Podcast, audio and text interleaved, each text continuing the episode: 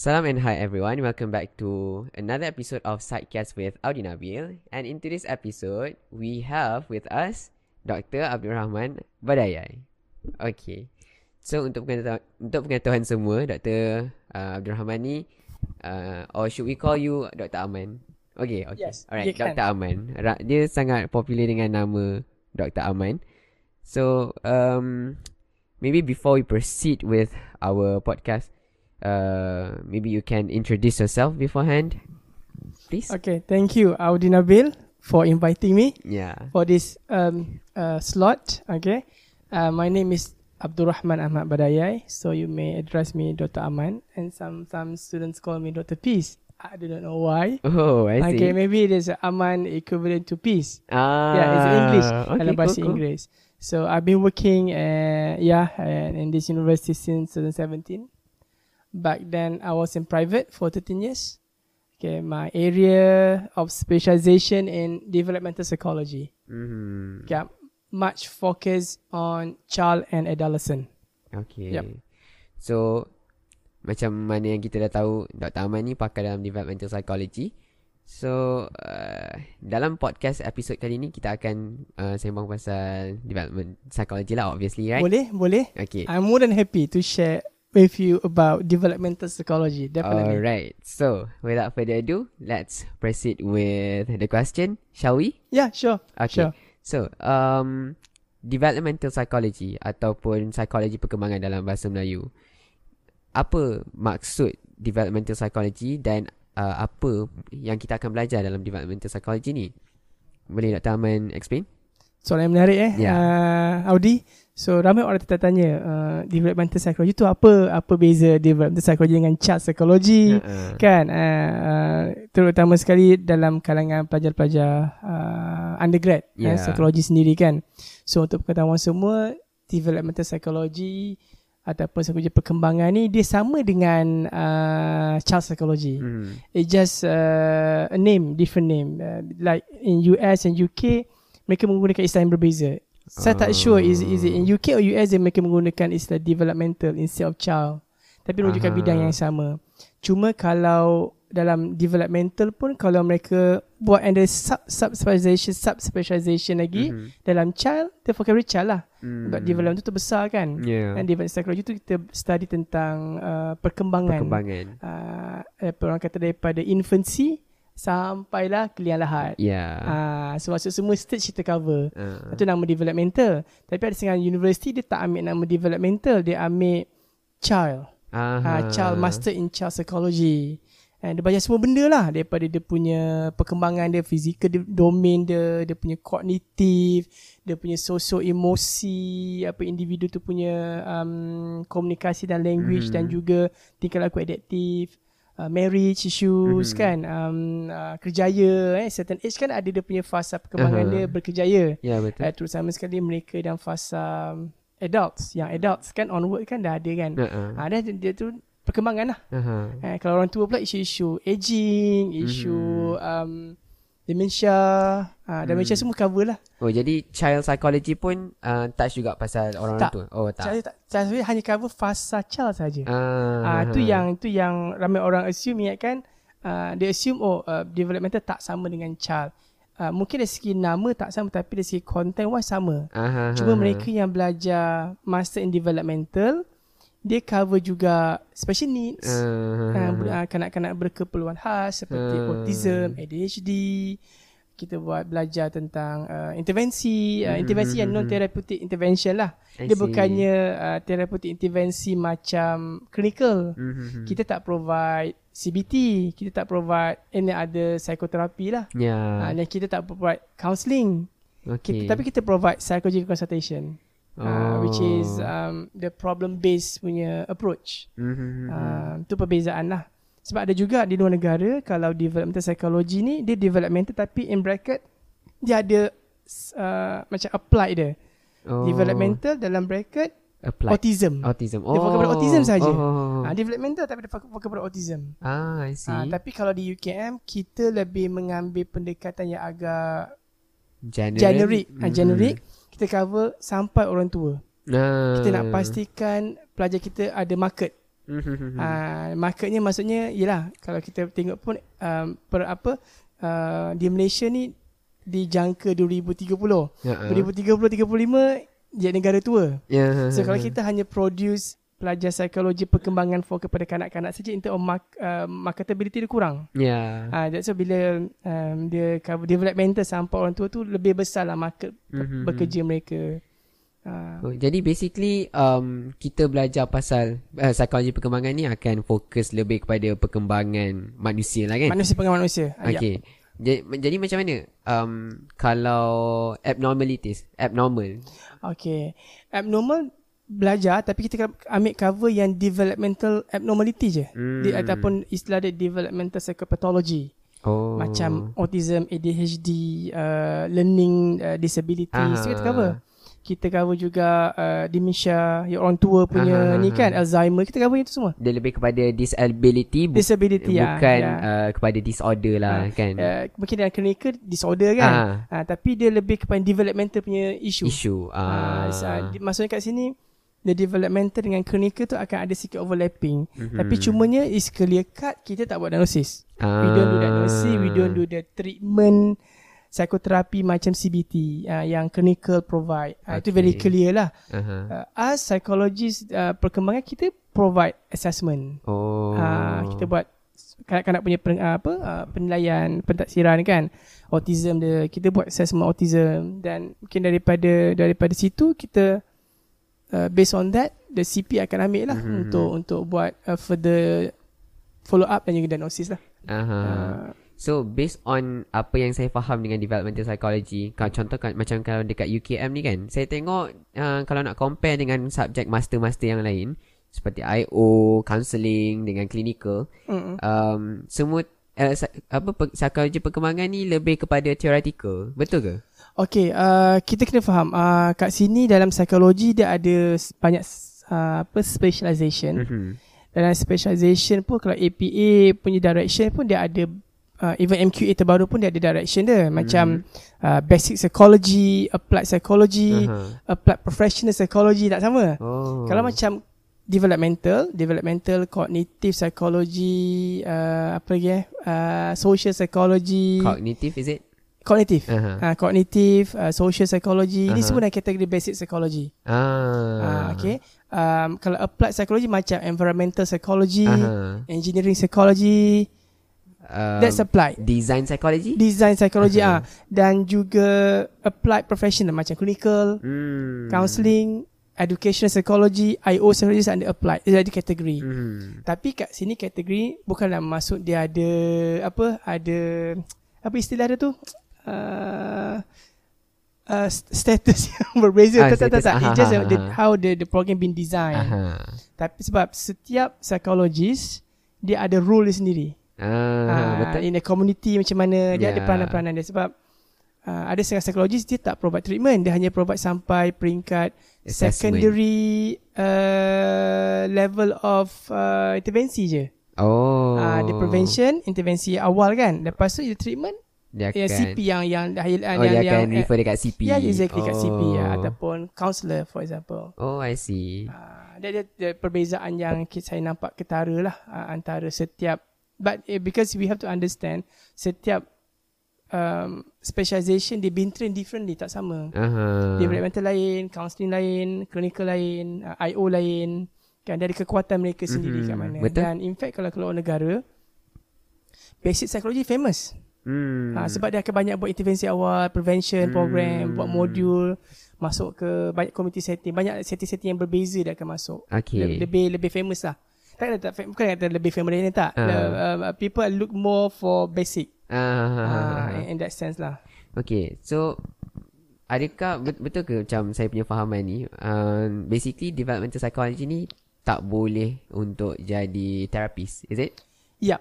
Kan? Memang in maksudnya by default bila you habis master developmental psychology you tak cannot claim yourself as a therapist. Therapist ya. Sebab bila nak claim therapist dia dah macam applied punya Applied part. ya, betul. Um, dan juga kita tidak provide pelajar kita di UKM eh. Uh, uh, saya, tapi saya difahamkan macam di universiti lain uh, mereka ada belajar play therapy. Oh. Tapi kita kat sini kita ada provide mungkin untuk struktur baru lah kita akan provide advanced uh, behavior modifikasi. Oh, nice. Right? Uh, advanced behavior modification kan. So um, um, kita tak boleh jadi terapis tapi you boleh register ataupun dapatkan training luar yang certified you as a therapist. Aha. Ah tu boleh buat. Tak tak tak ada siapa boleh halang. Okay. Ah contoh macam tapi kena make sure lah this uh, certification bukannya yang 2 3 Ah, hari ah, punya ah, ah, workshop. Oh you are certified It's a long term It's a long term. Dia mungkin Hmm. ada level-level Ada level 1, level 2, level 3 Aha. Mungkin level 3 atau level 4 tu You kena duduk uh, You kena ambil yang Clinical supervision Mhm. Maksud clinical supervision tu ada supervisor daripada psychiatry ataupun clinical psychology yang, yang supervise you punya clinical work Oh. dan juga ada clinical report. Ah. Ah. itu yang maksud dia ada hours je lah mungkin 100 hours ke 50 hours ke you kena fulfill untuk Aha. clinical supervision itu memang uh, bergantung pada jenis terapi yang you nak attend. Aha. Uh, dia bukannya 3 hari program contoh eh uh, terapi ABC ke apa kan Aha, nama dia then oh 3 hari 2 hari eh Dah- I'm certified dah, ah, like, you ah. can't do that. Lagi satu Ah. dia dia fokus juga dekat apa treatment eh um, apa disorder atau Ya ya ah, ya ya. cases yang kita nak Ya, handle ya, kan. exactly. Sebab ada certain therapy um ca- uh, eh ada certain case terapi dia kena bagi macam ni. Terapi Yap, yap, yap, yap, tak boleh exactly. semua benda nak CBT macam tu Ya, kan. ya, exactly. Contoh. Ah, kadang-kadang sebab sebab tu uh, di si clin- clinical psychologist atau psychiatrist dia akan dia, bila first session dia akan tengok kesesuaian Ah. dia macam mana nak pakai untuk Aha. this approach. Ah. Okay. So macam mana uh, kalau untuk Dr. Aman sendiri kan. Um you saya dengar yang you ada certified therapy punya Ah, yeah, um I I I I had my psychotherapy dalam IPT. IPT. Interpersonal psychotherapy. interpersonal psychotherapy. Psychotherapy. Oh. uh, I ambil 2000 That's one before COVID 2017 or 18 And ha, saya habis 2019 Do we need to um uh, apa nama renew the license? Ah uh, tak. No. Dia tak akan dia tak ada. Cuma you kena attend macam dia punya booster punya workshop Workshop. untuk macam refreshment lah. Oh. Uh, dan dia that's akan cool. invite you macam bila you are reg- registered kat IPT USA tu, dia ada web dia. Dia akan email kat you untuk you attend case conferencing. Untuk you dengar orang lain punya case presentation. Oh, Nice. Tapi dia tak open pada semua orang. Dia open pada yang, certified ada- saja. Ah, ah, ah, ah. Ah, yang tu. So memang melayakkan lah. Dan tu saya sit for level level 1 dan level 2 saya sit for clinical supervision. Ah, dan habis lah. Ah. Ah, dan memang SV saya minta buat level 3. Um, busy lah saya tak. I don't have time. Ah, but sekarang pun saya buat my second psychotherapy. Oh, Uh, yang tu daripada IPT USA. Yang this one from Australia. Australia. DDP. And Sorry? Dyadic Developmental Psychotherapy. Dialectic. Di- Dyadic. Diadic. Dyadic Developmental Psychotherapy. Oh. This one for trauma. Uh, Aha. children with trauma punya experience. Yang IPT more on anxiety dan juga uh, depression. Mhm. Dia punya how it design. Uh, yang DDP saya dah habis level 2, level 1, level 2. I'm, I'm Aha. supposed to sit my level 3 Aha. uh, Januari Okay.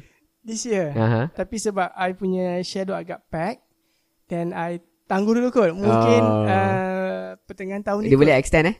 Uh, dia boleh sebab dia kata minimum syarat dia macam mana level 1 nak proceed ke level 2 dia strict tau. Aha.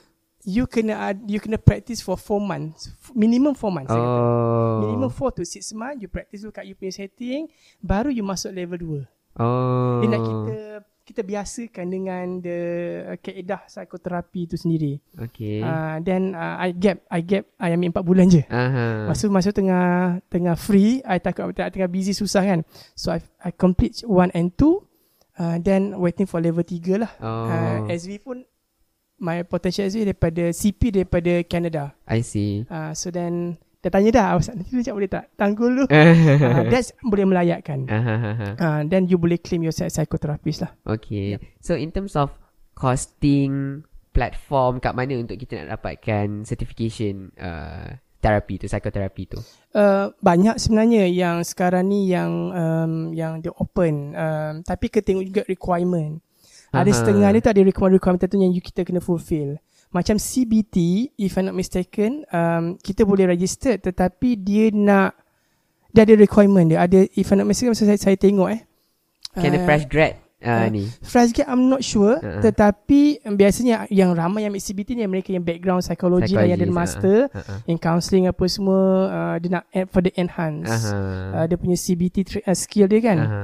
Dan CBT particularly Masa saya nak register tu Dia kata saya kena Adalah juga registered psychotherapist Dalam psikoterapi yang lain Ah. Which um, Masa saya Saya, saya, saya tak ambil CBT Ah. Dan saya buat IPT dan juga uh, DDP Oh. uh, Maksudnya kalau saya nak Lepas ni sudah habis DDP saya, If I want to go for CBT Then you can lah. Sebab ada ada Sebab dia ada, certification ah, dalam uh, psikoterapi yang lain uh, That's a requirement quite, quite, quite, quite strict jugalah I see. uh, academic uh, I'm not sure adakah ianya limited to clinical saja. Uh, I'm not pretty sure about CBT. Mhm. uh, masa saya tengok yang first syarat pun tak lepas dah. Aha. Ha, dia saya, saya tak nak ambil CBT. Ha, Oh, I ah, see. yup, ah. So, um, when we're talking about psychology perkembangan atau Mm. developmental psychology, what are the uh, career pathway ataupun um, pekerjaan yang kita boleh Hmm, uh, menarik nak cerita pasal Aha. career kan, developmental. Uh-uh. Sebab um, rata-rata ramai yang pelajar yang mungkin yang uh, ambil master in developmental psychology Ah. kan. Initially dia mula start okay, nak buat apa Aha, kerja apa betul yang betul. aku tak boleh buat terapi, aku tak boleh buat tu Yeah. kan. Ah, Apa yang aku boleh buat kan. Uh, sebab tu penting sebenarnya pelajar-pelajar ni bila nak uh, apa nak register master tu ketahuilah uh, developmental boleh provide apa Aha. kan. Uh, counselling boleh provide apa, clinical boleh provide apa, uh, IO boleh provide apa. Aha. Uh, sebab they, there is a tendency for the student to make comparisons Yeah. daripada bekerja daripada dah, dah grad. Aha. Development psychology the setting dia banyak. Okay. Eh, uh, since the basic psychology dia beruntung sikit dia boleh masuk any any setting. Most Hmm. almost any setting. Dia boleh masuk um, uh, dia boleh bekerja di di corporate if they want, Mm. tapi tak ramai yang masuk corporate. Uh, corporate dia I'm I'm referring to HR lah.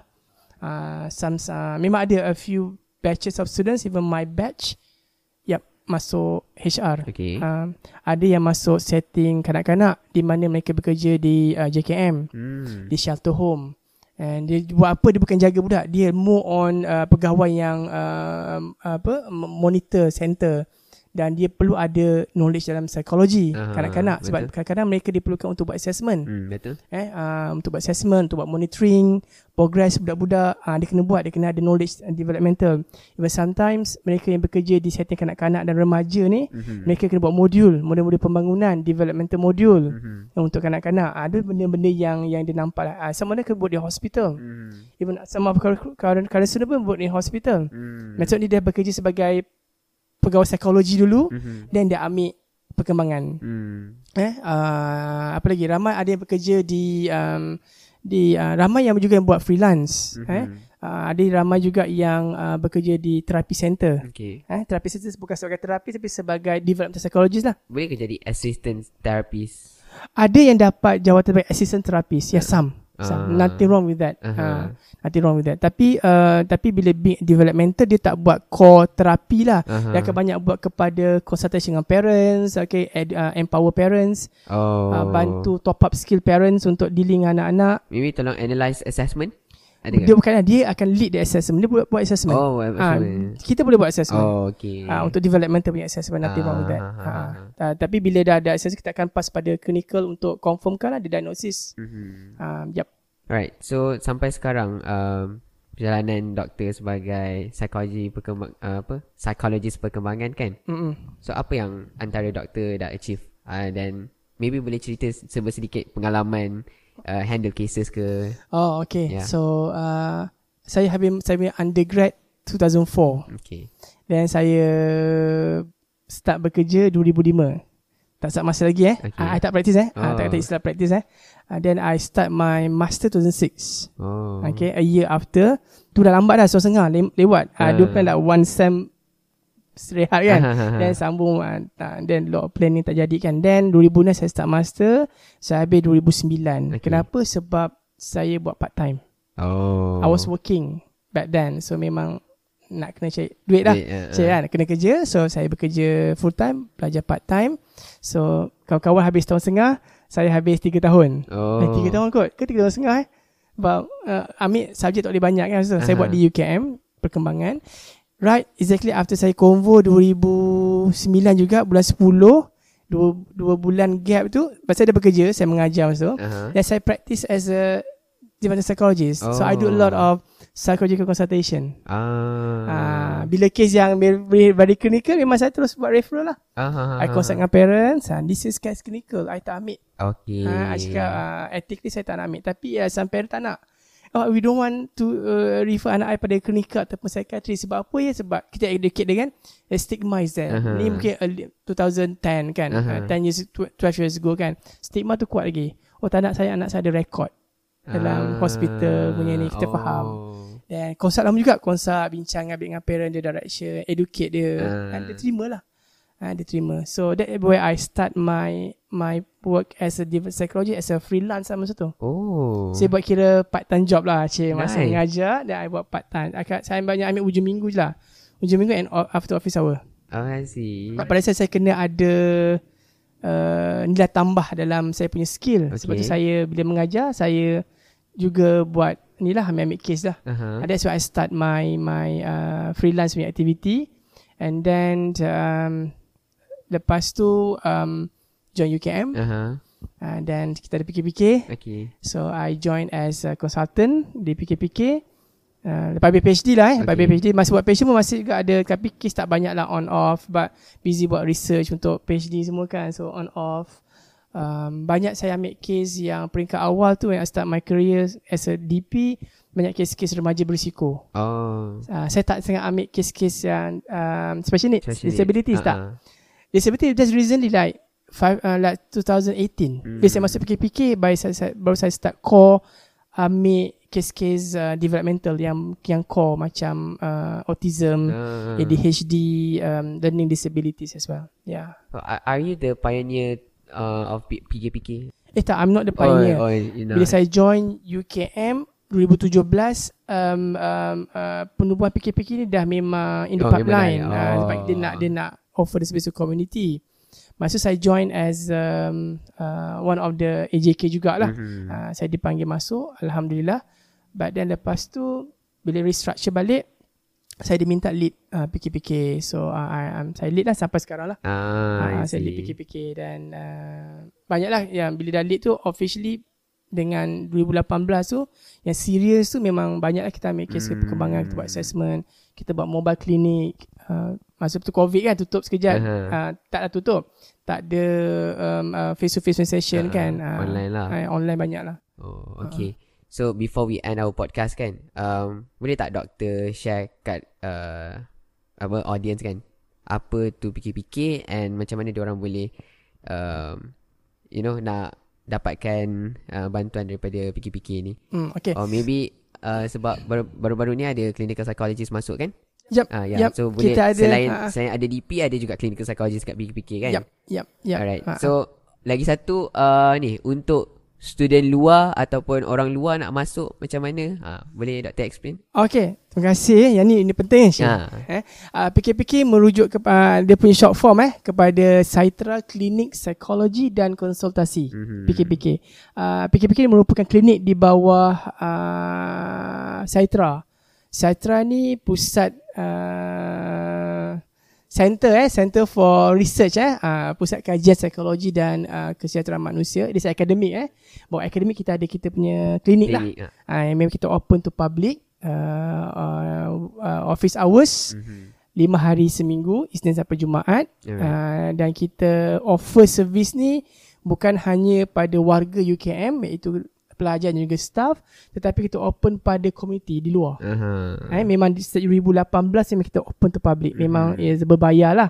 Berbayar pun taklah mahal Tak sebab mahal. dia menggunakan konsep wakaf. Ah. Maksud konsep wakaf tu half daripada payment yang yang you all nampak tu is dah cut off ah uh, 50%.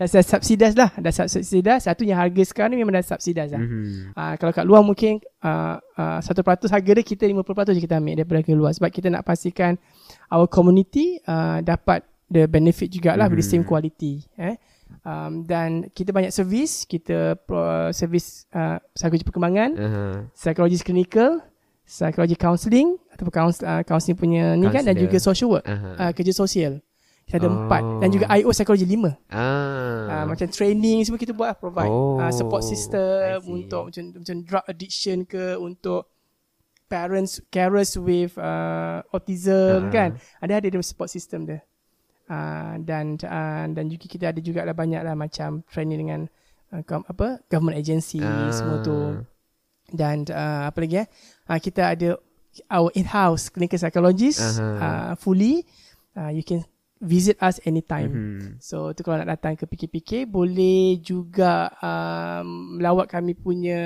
FB PKPK UKM. PKPK UKM. PKPK UKM. Nanti Boleh I- like. I letak boleh like. Nanti Ah, letak boleh link. boleh letak. Ya, Ah, okay. Detail lah. Okay.